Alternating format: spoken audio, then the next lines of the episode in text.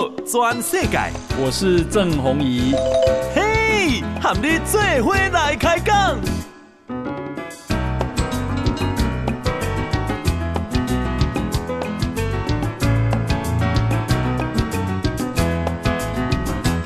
大家好，大家好，大家阿曼，我是郑鸿仪，欢迎收听今天的报道全世界。好，诶、欸，这个明天会非常冷哈。诶、欸，中央气象局啊，你啊，今天中午。大概一点左右发布了低温特报，总共有十二个县市啊发布了橙色灯号。什么是橙色灯号呢？好、哦，就是讲啊这个十度以下。好、哦，那么影响的时间是礼拜六的下午到礼拜天的下午。也可以讲说，整个啊、呃、周末假期哈两天都很冷。那明天寒流就会南下了哈、哦，各地气温的下降你会感到很明显。那明仔载的傍晚开始，到礼拜天的清晨，哦，寒流非常寒冷，不止十度以下哦，不止十度以下哈、哦。公啊，甚至有可能发生六度以下的气温哦，拍摄哈，六度以下叫橙色灯号，六度以下哈。那啊，等于就是公，诶，这个因为接下来也是流感嘛哈，寒嘛，寒对感冒嘛哈，啊，流感现在又在流行，好、哦，所以啊，那一档啦，好、哦，诶，去打流感疫苗。好、哦，第二个是是啊，不是讲为了这边了哈，就未来都很冷嘛哈、哦，流感疫苗要打，然后啊这个哇武汉肺炎的次世代疫苗也要打哈、哦，啊上好出门也要戴口罩，其实那是啊围巾围的无啊低的，其实对啊保暖影响真大哈、哦。那我记得我啊细汉的时阵，我到结婚。好、哦，冬天啊，种烟草，诶、欸，那是像安尼十度以下，哈、哦，啊，也是讲六度，其实啊，迄烟啊都被它冻坏了，好、哦，冻坏了，冻坏了都无修行啊啦，好、哦，爱考无白晒啊。那所以啊，很多人的农作，哈、哦、啊，这个比方说养殖渔业，好、哦，要严防寒害，沙巴噶啦，哈、哦，啊，这类、個、无锅鱼啦，哦，酒斑啦，哈、哦。啊，听说白虾啦都不耐寒啦，哦，文蛤啦，文蛤，好、哦、蛤蟆。好，那啊，这里听啊，那能够不要出门也不要出门啦，好、哦，诶，不是讲咱惊死，而是说很多长辈哈啊，这个在家里面会比较保暖一点，哦，那这个被起床的时阵，哦，起床的时候不要马上，哦，先在棉被里面活动一下。再下来喝水啊，一旦淋温水就尽量淋温水哈、哦。好，那么另外是啊、呃，台北股市给大家啦，因为美国股市重挫，那台北股市今天啊一度哈、哦、重挫了两百八十六点，诶，跌破了一万四千四百点，啊一一万四千四百多点哈、哦。那最后最后是跌一。百七十六点，啊、呃，收盘是一万四千五百五十七点一四五五七，但是量非常的小啊，成交量竟然只有一千三百三十四亿。那今天三大法人都卖超啊，自营商卖超六十四亿，投信卖超零点二亿。外资卖超一百五十七亿，所以三大法人总共是卖超两百二十二亿啊。今天日本嘛是大跌哈，跌了五百二十四点。那这个因为外资卖超了一百五十七亿，所以今天呢、啊、台币肯定是要贬值的。今天重贬一点二三角，收盘是一块美金一档哇。三十点七四八，好，呃，这个外汇市场它呃，这成交量是 八点二亿的美金哈，好像国际股市在整理，然后还在测试啊，测试一个啊、呃、这个低点，那现在还没有测试完成哈。好，那啊，大家拢真关心高虹安哈，高虹安里长灾啊啊被约谈到案，那么。 啊、呃，这个她的男朋友李宗廷，啊、呃，她的办公室主任陈焕宇，她的前公关组组长王玉文，系也拢被告。那么今天啊，啊、呃，这个高办主任陈焕宇、王玉文，哈、哦，都十万交保，好、哦，在凌晨的时候十万交保。李宗廷倒很特别，哈、哦，李宗廷就高虹安的女朋的男朋友。 啊、呃，这个请回啊，请回，呃，不用交保啊，那你就回去吧。凌晨五点多，高虹安啊，诶、呃，谕令六十万交保，六十万交保。另外，全案呢，哈、啊，以前叫他治案。什么叫他治案呢？就是还不清楚有没有特定人涉嫌犯罪，叫做他治案。现在转为真治案。 啊、哦，什么叫真治案呢？就是被告的身份还有犯在犯罪的态样已经比较明确了啊、哦，叫真治案。那啊、呃，这个不是每个都被告哦，好像他啊、呃、办公室做账啊、哦、的现在的行政主任叫黄玲慧，他就是证人。哦，这个啊、呃、黄慧文，也就是那个。 啊、呃，小兔他也是证人哈、哦。那今天呢、啊，啊、呃、凌晨哈、哦，他们对镜头都没有讲话。那有民众啊围观哈、哦，大骂他们是贪污犯。现在啊啊、呃、有个比较麻烦的事情是什么呢？就是啊、呃、高虹安啊他的办公室的私人桌上型电脑，哦。 照理说，那应该是非常非常重要的证物，应该进阶进级用你来对哈。然后检调想要啊、呃、去昨天去搜索，然后把扣押这一部桌上型电脑，可是高虹安呢啊、呃、已经用啊、呃、电脑坏掉了哦，送去维修，哦这样子已经不见了，来不及查扣了。那么这部电脑呢？ 啊、呃，这个说啊、呃，送去电脑维修商那里去维修了。好、哦，那维修完，高虹安呢、啊、有要求，这个电脑的设备商下个礼拜一要把这一部啊、呃、这个桌上型电脑啊送到新竹市政府。那可是很可能里面啊、呃、都是犯罪证据啊，哦，那怎么办呢？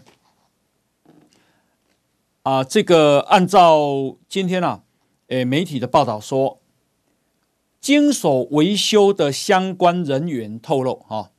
说因为他自己啊看不惯贪污，所以呢已经到司法界的朋友的粉专去留言，告知连结办公室电子看板的电脑加主机的地点，啊，希望呢朋友能够通知检调。 去查扣，哦，好，那到底有没有查扣到？老实讲，我也不知道哈。啊、呃，这个为什么是六十万交保？好、哦，今天的媒体说，因为啊、呃，这个所谓的公积金还有六十万没有交，没有动用，好、哦，所以就用这个金额预令高虹安交保。那高虹安啊？ 他六十万交保，没有限制出境，没有限制出海跟住居，因为啊、呃，这个根据调查说，高虹安啊，他完全说他无罪啊、哦，说公积金的制度啊、呃、是助理从前任立委办公室带来的，绝非他的独创性做法。不过这很容易查证啊，哦，是不是前任立委办公室带来的呢？这个问就知道了哈。 再来，他没有强迫助理回捐，这个我是不相信啊、哦，不不然你公积金哪来那么多啊？哦，就是说他是说助理都是自愿的啦，哈，但我也不相信助理会自愿的哈。另外是他说钱没有进入他私人口袋，不过呢，啊、呃，他这个很多买他私人的东西就对了哈。他说他没有犯贪污诈领公有财物罪，哈，也没有使公务员业务登载不实罪的主观犯意。好，那呃，到底六十万交保啊、呃，这个到底代表什么意思啊？啊、呃，换句话说，高虹安呢、啊，在十二月二十六号可以去就职了。为什么不是二十五？因为二十五好像是礼拜天的样子哈。呃，他可可以就职，不过接下来啊、呃，交保的意思就有可能他是犯罪的。那如果说啊、呃，在他的任内哈。哦啊、呃，经过被起诉，然后啊、呃、一审判有罪，那么他就得停职，啊、哦，那这个停职可能要看他就他去任职的时间，啊、哦、啊、呃，最后我猜了啊啊，可能会找代理比较容比较可能性哈、哦。不过啊、呃，等一下我们会连线这个黄帝颖黄律师哈、哦。那这样的六十万交保的意思到底是什么哈？哦，那我看今天啊，这个啊、呃、统派媒体哈啊、呃、怪游锡堃啊、呃、为什么没有啊、呃、这个啊、呃、保护国会的尊严哈、哦，然后啊、呃、说这个目前还是开议期间哈、哦，立委的保护伞啊、哦、俨然失效，然后啊反正怪东怪西啊啊。哦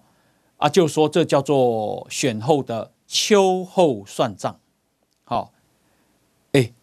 我问你，啊那选前办你讲你影响选举，啊选后办你讲秋后算账，啊歹势，啊当时会使办哈，我嘛甲你请教一下，哦，所以我感觉这实在是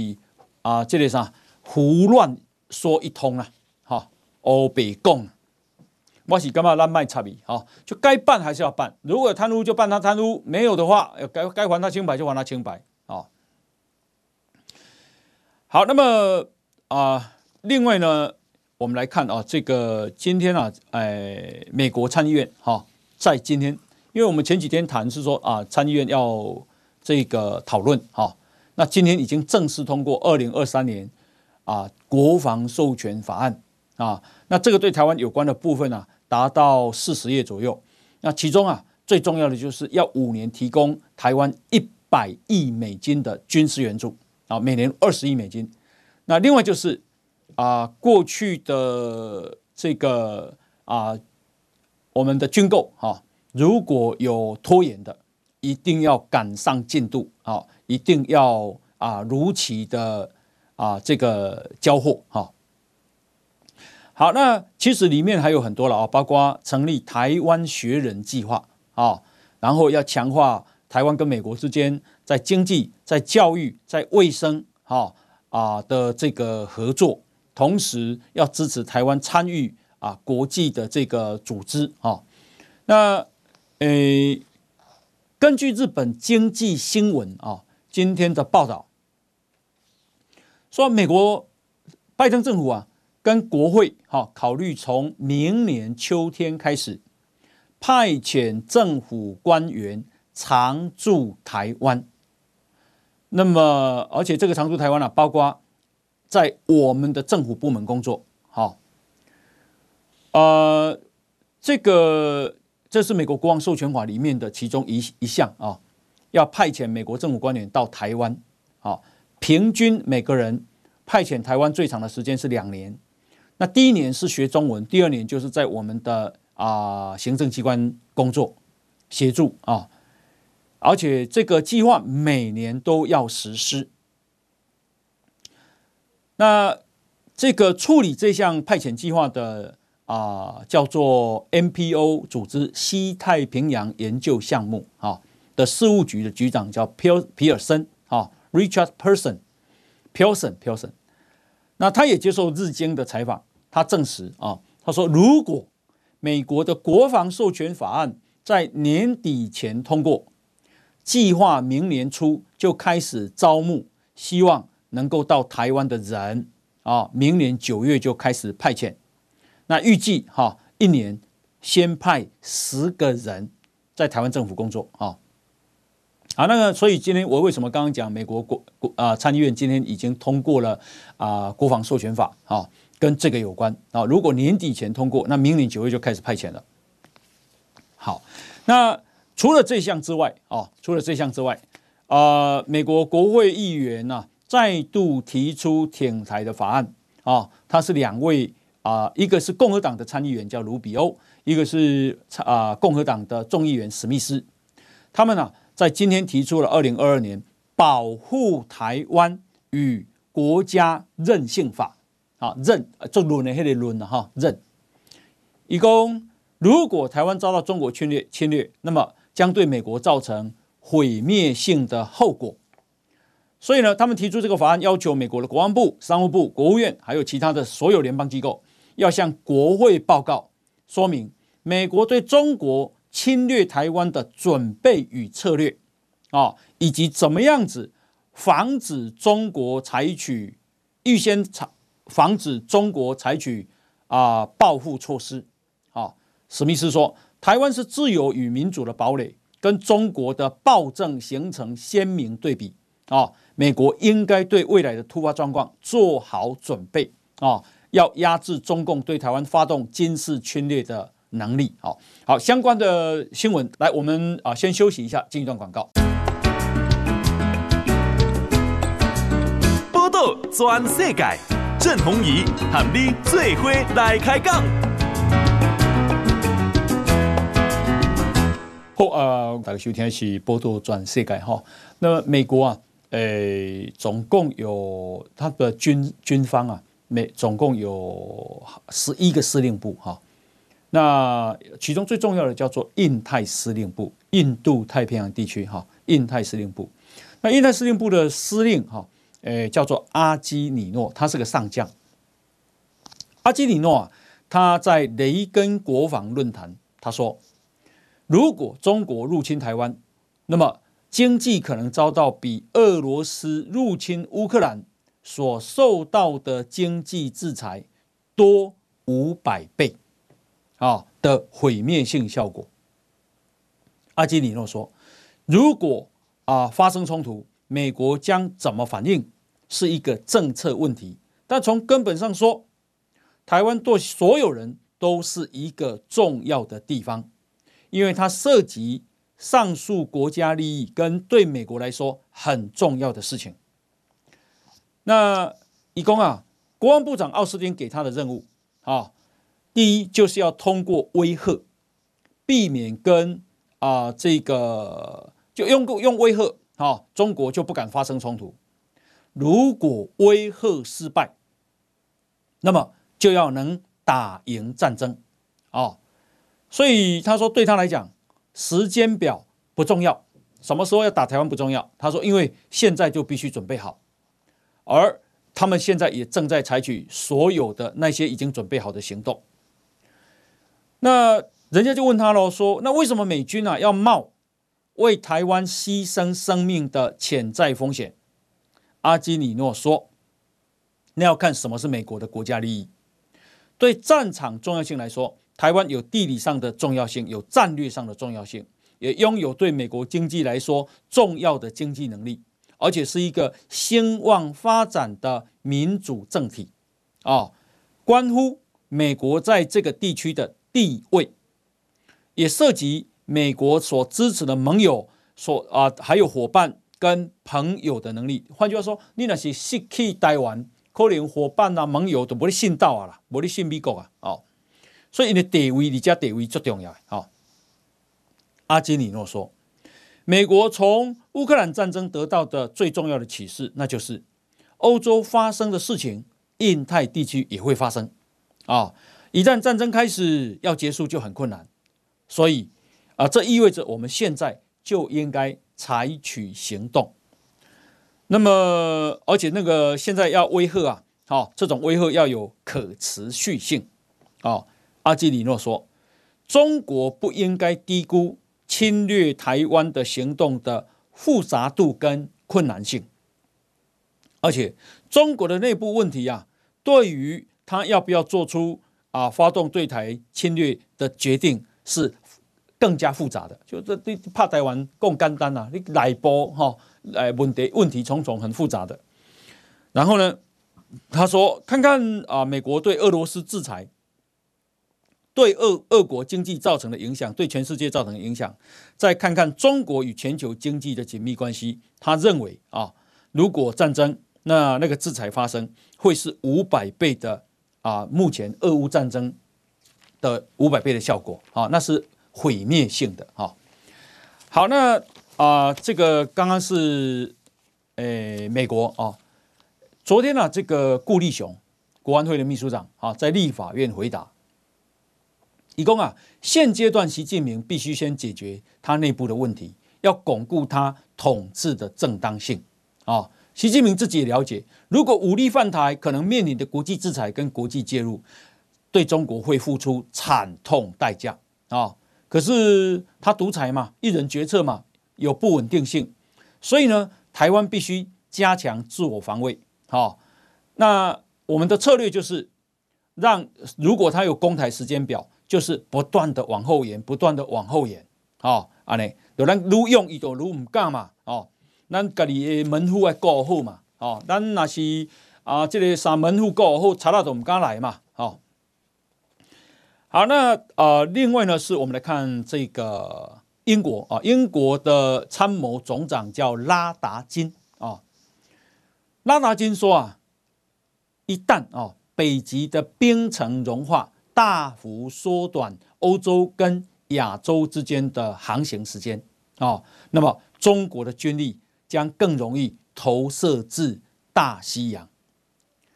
那他说啊，中国哈的这个经用它的经济力量跟国际机制的影响力扩充军备哈、哦，那么诶主张说它有权控制南海百分之八十的水域。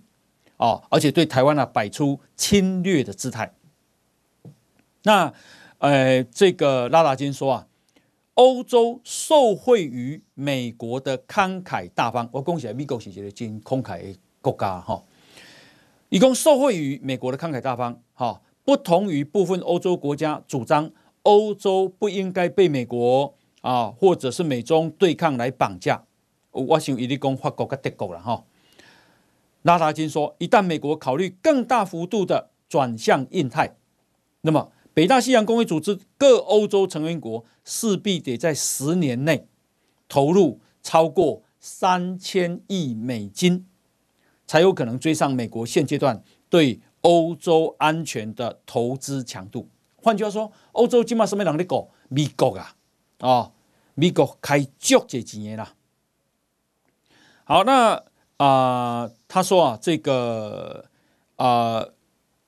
英英国哈，英国哈，作为啊联合国的啊安理会的常任理事国，是世界第六大的经济体，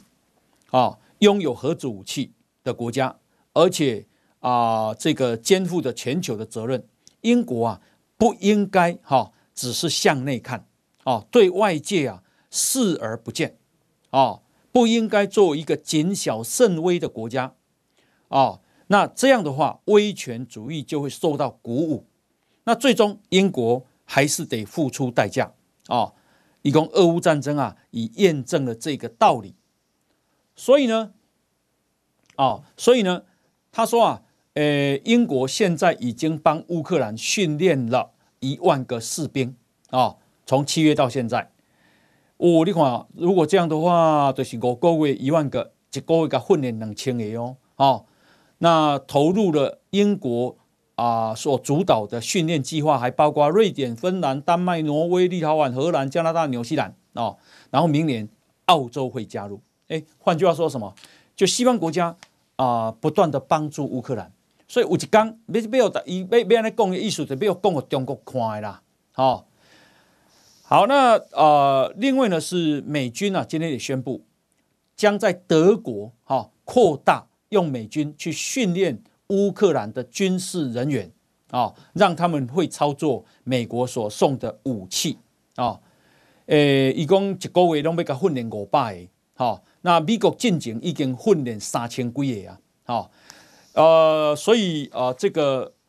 按那俄罗斯是不要让它减，好，我问你，俄罗斯是不要让它减，好，好，那我们现在啊，就要来连线啊、呃，黄帝颖律师，哈、哦，哎，黄律师你好，黄律师，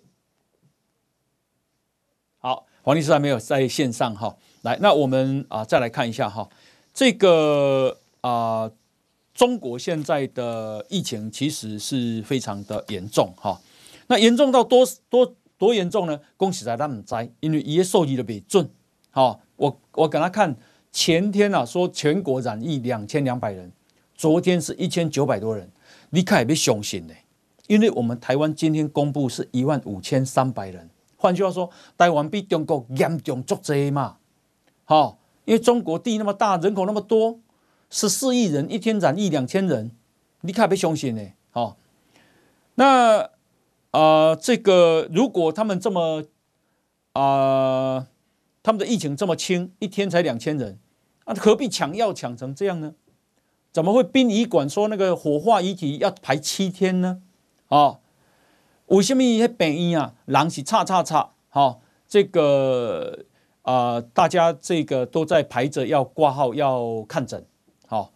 他这个太太严重了，哈、哦。好，那有关疫情，等一下我们再跟大家报告，因为现在啊、呃，黄帝颖黄律师已经连上线了哈。来，黄律师，你好，黄律师。啊，洪宜哥，各位听众朋友，大家好。好，这个啊、呃，黄律师啊，我我现在没有听到声音啊。好，这个啊、呃，黄律师还没有啊啊、呃、上线哈，那再跟大家报告一下哈。所以啊、呃，这个呃，中国啊。一下子之间哈就啊提出了优化防疫的新十条哦，公本来地铁嘛管制公车公车嘛都爱核酸检测，公园呐、啊、哈、哦、公共场所拢袂使去呀哈，餐厅嘛别嘛爱查哈、哦，结果一天之间哈、哦、什么都不用了哈、哦、什么都不用了。那啊、呃、这个诶你看疫情中国疫情有多严重哈、哦？我给大家报告啊，美国。德国驻中国大使馆，好、哦，那么，呃，昨天跟今天都相继宣布暂停所有签证业务。美国大使馆还有美国驻中国的领事馆有武汉、沈阳、广州，哈、哦，诶，都不不不提供签证，哈、哦，不提供签证。那现在美国啊、呃、提供部分签证的只有上海总领事馆。然后啊、呃，另外呢，啊，这已经连续第四天了哈，第四天。然后德国呢，啊啊，也这个暂停开放，而且暂停开放签证到二零，诶，到明年的一月六号，啊，起码到十二月十六号了哦，哦、啊，呃，几乎要停三个礼拜哈、啊。那德国在上海、在沈阳、成都、广州也设有总领事馆，哈、啊，那、啊。会为什么会停呢？暂停呢？因因为这个啊、呃，这个疫情太严重，然后说美国的大使馆啊、领事馆啊，很多人都也啊、呃，这个被染疫了，好、哦，被染疫了。好，那所以呢，啊、呃，这个照理说是啊、呃，这个美中国比台湾严重的多啊，因为作假嘛，哦，用作假，那。呃，可是呢，中国国民党今天又召开记者会，好、哦，要蔡政府尽速恢复小三通，增加两岸对飞的航点跟航班。国民党中啊、呃、大陆事务部的主任林祖嘉说，台湾与外国的疫情要比中国严重太多，啊、哦，还说开放以后会有中国人来抢药，这是政府啊、呃、禁止小三通的理由而已。啊！我的天哪，怎么会有这种党，会有这种啊、呃？大陆事务部主任哦，说我们的疫情跟外国的疫情比中国严重太多。请问哪一个国家现在在抢药啊？是中国啊！他们的啊、呃、殡仪馆火化要排七天呐、啊，好、哦，结果到底他开始怕呀吗？是怕呀吗？好、哦。说我们的疫情比中国严重啊，这不是睁眼说瞎话吗？好、哦，然后呢，他又说我们台湾比中国严重太多，然后又要我们送啊退烧药给中国，好、哦、啊，拍谁啊？不是我们比较严重吗？怎么要我们送退烧药给中国呢？哪有比较严重的，然后送给这个比较不严重的呢？哦，所以啊，我想哈、哦，连这个啊、呃，中国环球时报的总编辑胡锡进都说，中国那些数字不要相信啦、啊，那是灌那是乱乱讲的，假的啦，好、哦。那如果是这样的话，中国国民党为什么要开这样的记者会，要这样要求蔡政府呢？难道是要作乱吗？难道他不知道中国有多么严重吗？哦，诶，呃，我有这个台商朋友，然后呢，伊嘛是都爱去中国啊、呃、做行处理行李，伊讲是就烦恼的啦，哈、哦，去伊是就烦恼的，怕确诊，然后可是又非去不可，然后伊讲遐吼。即嘛好，大家抢药啊，抢到足严重诶！台商知道，难道大中国国民党大陆事务部主任不知道吗？他到底是何居心啊？小三通开落，你你感觉讲安尼袂足济人啊围倒来吗？应用到台湾吗？哎呀，真是可蛮可怕的哈！后、哦、诶、欸，我们他讨好中国了哈、哦！来，我们先休息啊，对不起啊，这个诶啊、欸呃，等一下哈，等一下再跟。啊，大家，我们要等一下跟黄帝颖、黄律师来连线哈、哦。好，那诶，咱给他给的疫情啊、哦、是一万五千三，中国已经不公布了，所以苏贞昌说，苏贞昌才会说中国现在盖牌啊。哦，那呃，我们今天一万五千多啊，二十四个人啊死亡。那我们现在啊，那你退烧药储备是五千五百万颗，好，五千五百万颗，大概可以用几个月哈、哦。那当然了、啊，中国呢，人家输药啊，我们啊也可以送一点过去啊，在台湾如果有疑虑的话，但是伊也无开嘴啊，咱是不要那个，咱那个讲啊，好记住，唔给衰哦。所以如果他有要求，而我们在有能力情下，基于人道啊，我们送退烧药、医疗去是没有问题的了哈、哦。呀，送出橄榄枝嘛哈、哦。后来我们啊先休息一下，进一段广告。全世界，郑鸿仪和你做伙来开讲。大家收听的是《报道全世界》哈，那我们现在啊啊要来连线啊黄帝颖黄律师哈，黄律师你好，洪仪哥，各位听众朋友大家好。好，那啊这个高虹安啊，他六十万交保，请教你这什么意思？诶、欸。交保的意思咧，刑事受刑法典管吼，伊其实嘛是一个，它的前提要件叫做涉嫌重大，嗯、就是讲它跟它是一个羁押的替代手段，就是讲我认为无羁羁押的必要，我用交保的方式来担保你以后会出庭，不串证灭证。啊，那咱们相对来讲其实不是高额，但是它有一个前提，我认为检察官也在做一个宣示，是说他也认为他贪污案件涉嫌重大，所以做一个交保的金额。啊，我安尼讲是讲，诶、欸，伊过去检检察官啦，咧办各管区议员，诶、欸，这个诈领助理费的案件，如果有串证灭证之余，都是一律声押的。那这次在台北地检署没有声押高虹安吼，小小辉有几块质疑讲啊，你是不是执法上面有双标？嗯，但是我安尼讲是因为伊高虹安伊是现任的立法委员，在立法院的这个会期期间，依照宪法精修条文的规定，伊是袂当。做逮捕甲拘禁，啊，所以哪位声押吼有一个定数，就是一般人咧看讲啊，你开开北检复讯啊，讯后之后如果要声押，他都会先说啊，我必须前提是先对你进行逮捕，逮捕之后开始就声押的程序，所以伊无法度对于做逮捕，你若讲其他是囡诶套炸套炸五点外，我若讲我囡仔要甲声押，我当场跟你宣誓逮捕。他就会抵触宪法的规定，你无经过立法院的同意，嗯，所以这个是法律上的障碍。但过去一直在攻我，我的判断其实之前都会认为说，应该是等他卸任立委之后，嗯，没有保护伞的，才发动这样的一个约谈。嗯，那后来我觉得检察官也是算是被迫提早发动。嗯，主要的理由是因为这礼拜的《镜周刊》我特别讲到这个四次的串证会议。嗯哼，啊，如果有串证灭证之余。这都是其实是串证行为，是贪污案件里面重中之重的一个行为。嗯，这个在检调上面是绝对不允许，所以他才会在昨天申请八张搜索票。搜索票的意思是说，我要跟法官讲，就检察官爱甲法官申请讲，我要去搜索国会，嗯、我要去搜搜索高鸿安因兜，要去搜索高鸿安因老爸老母因兜，要去搜索这些助理因兜，主要要搜索靠什么物件，这要甲法官交代。而且我的证据是啥？即我已经整理的证据，法官看煞了后再来讲，好，我同意你去搜索，而且搜索国会是大代志，伊是宪法上的大代志，所以你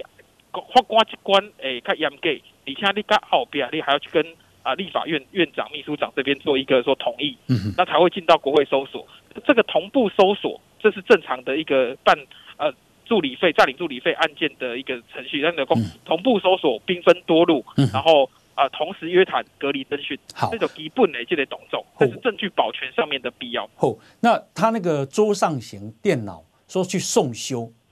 那个那个事情，你你你看会安怎发展？哎，我我认为讲这个地方其实匪夷所思哦，但也叫你都阿后，因为理论上检察官要去扣国会，要去扣那个他的家里，就是高鸿安的家里，嗯，去他家搜索扣押，理论上就对对于这种电脑现在。呃，资讯时代，尤其一个什么号称大数据专家，嗯，伊袂参像咱过去迄个做做公务人员拢用书面招来招去。伊做侪拢电子化，主要的证据可能拢咧电脑内底。这个主要的桌机既然无踮咧，拄啊好无咧办公室，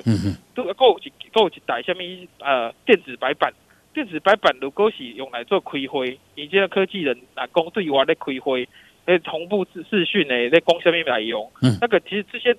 都是重要的电池记录。这个拄啊好无咧国会，嗯、这部分会不会有持续有串证或者是灭证的可能性？我认为检察官都今天新闻都出来了，嗯、有那个义务赶快把它扣押下来。昨天的同步，呃、应该是说今天呃昨天的早上的这个同步搜索，其实它的主要的功能是什么？让所有的证据都保全下来。嗯、所以今天居然有漏网之鱼，也捉机电脑、那办购回办公室的使用，捉机电脑，或者是那个电子白板，用呃吹哨人提供出来讲啊，这边家即马在抢凶遐，嗯、啊代表这里重要的漏网之鱼，检察官有必要。再把它扣押进来，如果在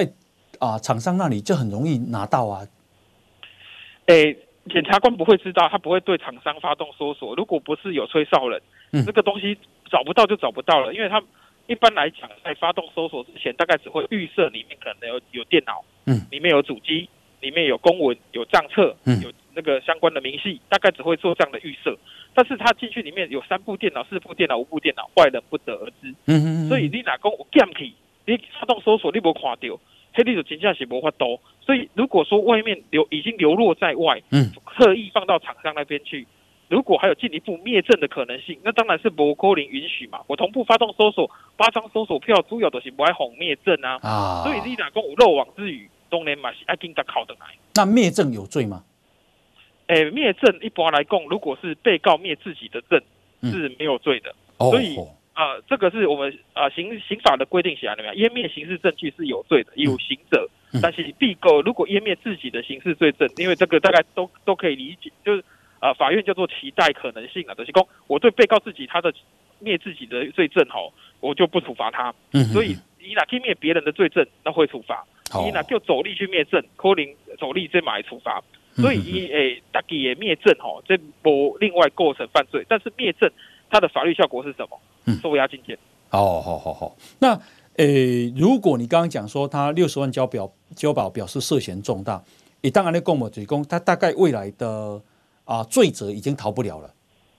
诶、欸，应该是说他的法律责任在啊、呃、贪污、榨取财物这一段，就是利用职务机会榨取财物、助理费的案件，大概都是构成这一条犯罪。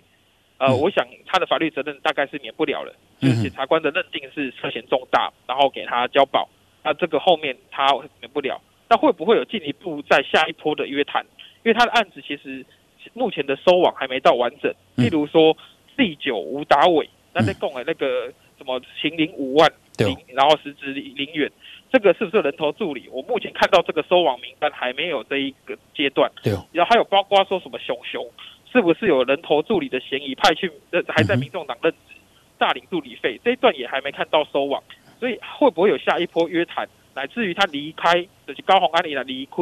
这个立法委员的这这部，你去做新的市长，他就没有国会保护伞，无保护伞，当然检察官就可以啊、呃，没有这个法律上障碍。如果照过去办其他助理费案的标准，嗯，该升压就应该要升压。那你感觉哪总共起诉也是差不多当时？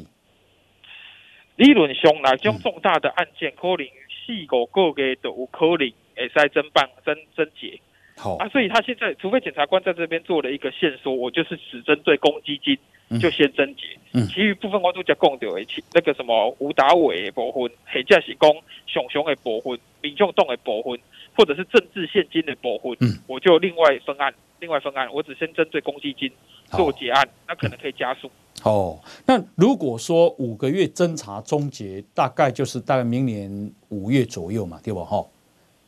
欸，如果以前嘛，这里的第一波约谈，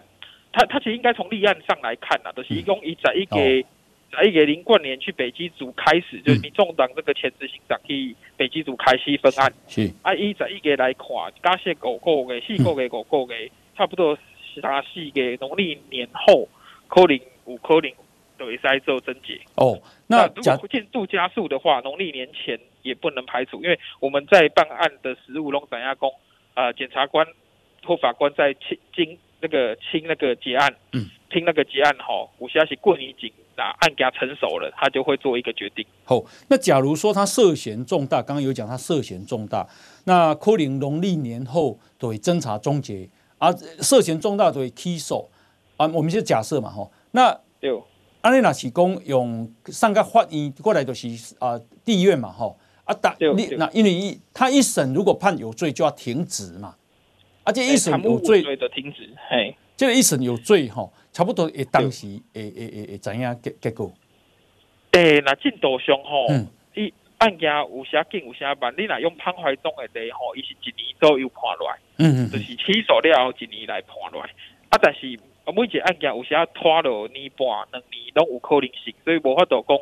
看他的策略是什么。如果高虹安的策略是说，我就要跟他拼到底，我用。呃，时间来换取他的当市长的空间，嗯，那我就来跟他来，呃，法院上面他采取全面杯葛，每个证人都要交互诘问，嗯，啊，时间一拖落去，甲啥信落去，时间可以拖了久，可他要承担的风险就是讲，如果啊，呃，我以潘怀宗案来讲，潘怀宗采取认罪的模式，他到最后是可以获得缓刑，嗯，那如果你采取全面对抗。全面对抗的做法，它的风险就是可能有重判的可能。我举洪仲彦的例子，洪仲彦他其实只被认定贪五万块，嗯，他判三年十个月。这个贪污治罪条例，它是七年以上重罪。有干嘛讲你贪了叫你救，我给你减一半，所以三年十个月嘛是让你去关。所以如果他采取的是对抗，因为洪仲彦就是对抗模式，那潘怀宗就是认罪模式。嗯，那认罪模式有机会获得缓刑，就是把不法所得全部回呃捐回国呃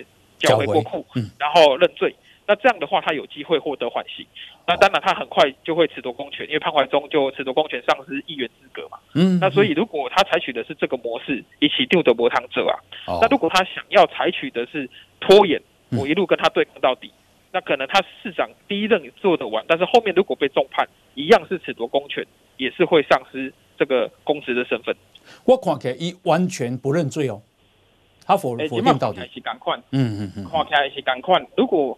呃认采取认罪的话，也许也不见得会有所谓的保金啊。嗯，就是说，如果他采呃他所讲的都被检察官接受，我采取认罪的模式，嗯，也许也不需要交保。所以他的这个方式应该还是跟前面的讲法很一样，什么助理自愿回卷，嗯嗯嗯，啊，这个讲法就是人听袂落嘛，那有这种道理。嗯，啊，也小兔的主任都已经无，已经可能被转做污点证人啦。嗯，所以这种讲法是完全讲袂过的。那如果还是采取这个模式，未来在法院被重判的可能风险就相对高。那她的男朋友啊，这个李宗廷为什么是请回啊？这个地方我就认为很特别，因为李宗廷在一开始的角色，在林根人